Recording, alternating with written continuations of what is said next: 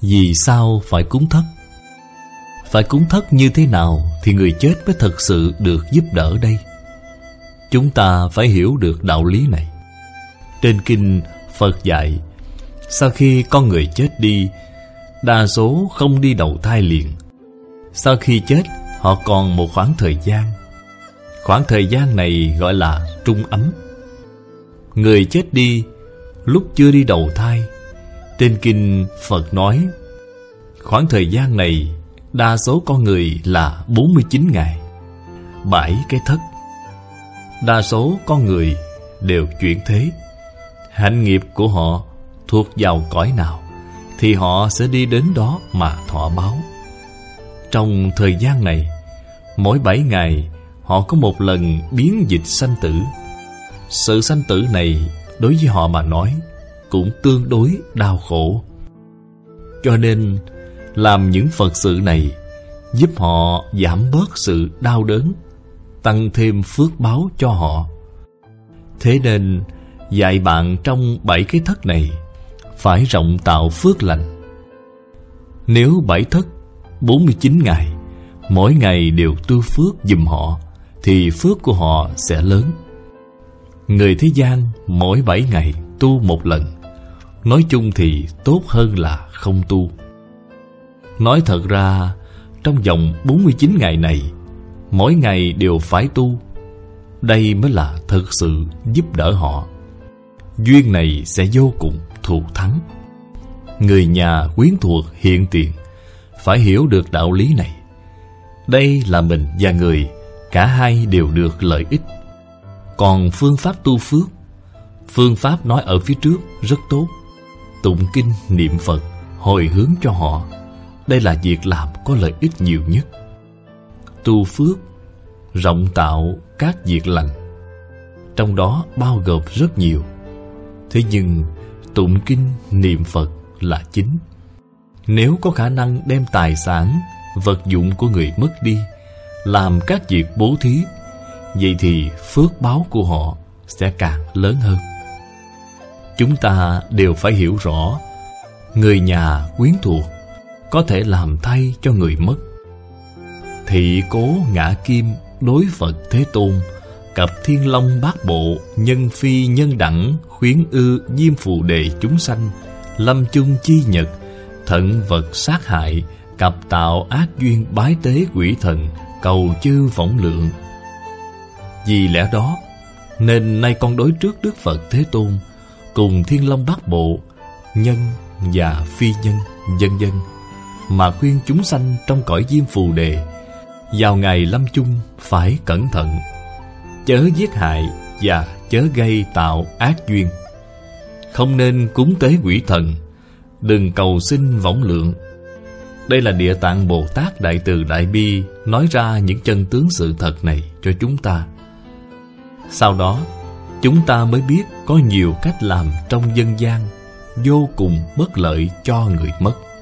Chẳng giúp ích gì cho họ, không giúp ích gì cho họ, lại còn tăng thêm tội nghiệp cho họ. Làm như vậy thì rất tàn ác. Bồ tát ở trước thế tôn, trong hội còn có thiên long bát bộ, nhân phi, nhân đẳng, để cho họ làm chứng. Chứng minh lời nào của địa tạng bồ tát cũng đều là chân thật. Tại vì sao ngài không nói chư phật như lai và đại bồ tát đến chứng kiến? Chư phật như lai, Đại Bồ Tát hiểu rõ, Biết quá rõ ràng.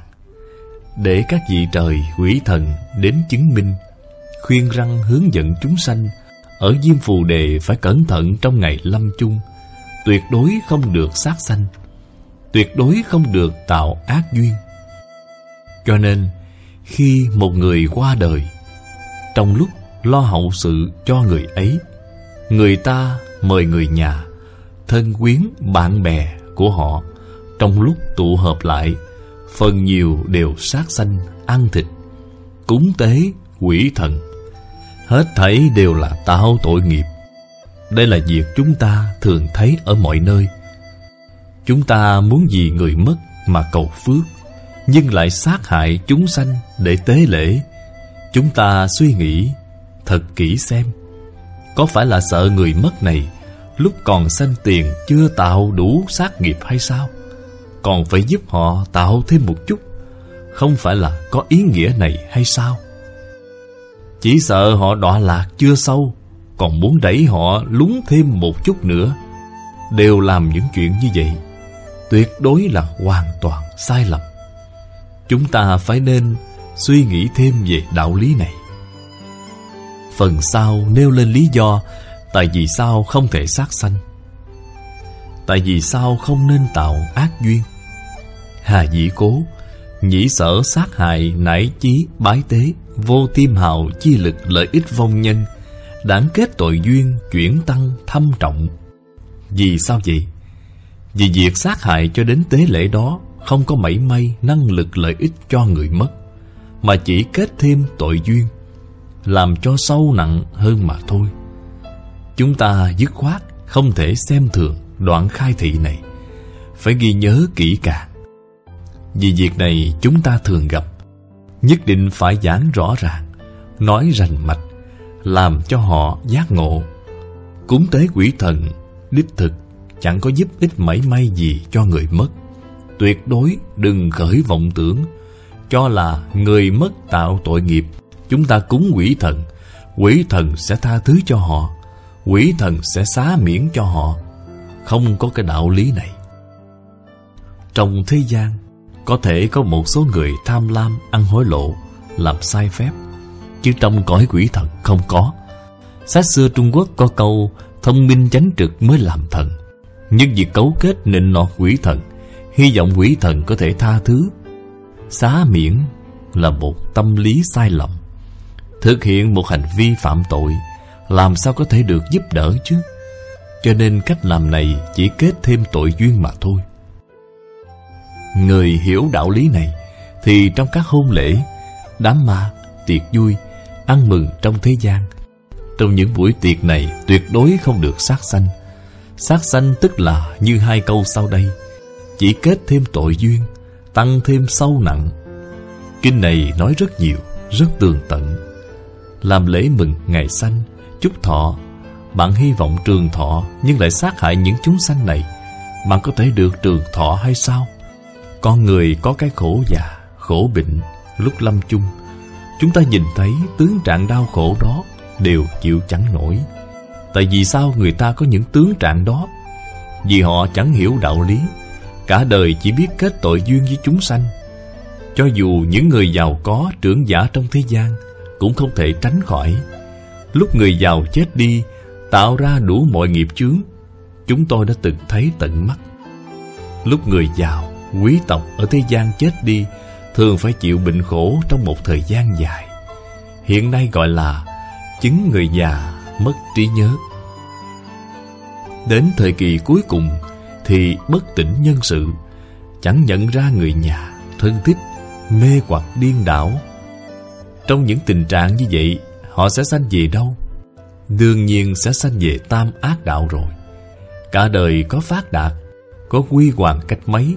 Khi chết đi phải đọa vào tam ác đạo. Bạn xem họ có thành tựu gì hay không? Không bằng một người nghèo khổ ở thế gian thật thà niệm Phật. Tiền đồ của họ là đến Tây Phương cực lạc thế giới mà làm Phật. Làm sao có thể so sánh cùng họ được chứ? Dù bạn có được tài sản ức dạng ở thế gian cũng không sánh bằng người nghèo mạt niệm Phật giảng sanh. Chúng ta thấy họ biết trước giờ ra đi Tự tại giảng sanh Không có bệnh khổ Đứng giảng sanh, ngồi giảng sanh Đó mới gọi là phước báo chân thật. Đó mới là sự hưởng thụ tối cao trong đời người. Lúc lâm chung sợ nhất là mê hoặc điên đảo.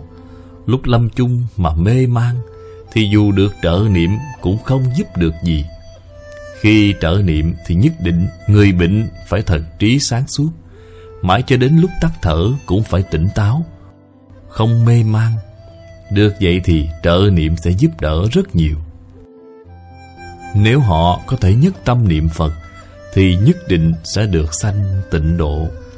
Cho nên chúng ta phải nghĩ xem, Tương lai lúc mình lâm chung Sẽ mê hoặc điên đảo hay không? Muốn mình lâm chung không bị mê man, rối loạn thì nhất định phải tu phước. Người Trung Quốc nói đến ngũ phước Phước thứ năm trong ngũ phước. Theo cách nói hiện nay, Chính là chết lành. Đó thật là có phước. Chết lành thì nhất định sẽ sanh lành. Nghĩa là tương lai bạn đầu thai Nhất định sẽ sanh đến cõi lành. Đây là đạo lý nhất định. Nếu như lúc chết bị mê man, Rối loạn Thì sẽ không sanh đến cõi lành được rồi. Do đó có thể biết, Chúng ta trong đời này phải dứt khoát, Đừng kết oán thù với chúng sanh, Nhất định không được làm tổn hại đến một chúng sanh nào. Chúng sanh đều là phàm phu, Khi bạn gây tổn thương cho họ Họ ôm hận trong lòng, vĩnh viễn không quên, đợi cơ hội liền trả thù. Oan oan tương báo, dây dưa không dứt. Không những không được sát hại chúng sanh, mà làm cho chúng sanh khởi phiền não cũng là tội lỗi rồi khi mình làm cho chúng sanh khởi phiền não thì họ sẽ làm cho mình sanh phiền não sẽ oan oan tương báo. Do đó nếu muốn trên đường bồ đề được thuận buồm xuôi gió thì phải ghi nhớ hai câu. Không nên kết oán thù với chúng sanh.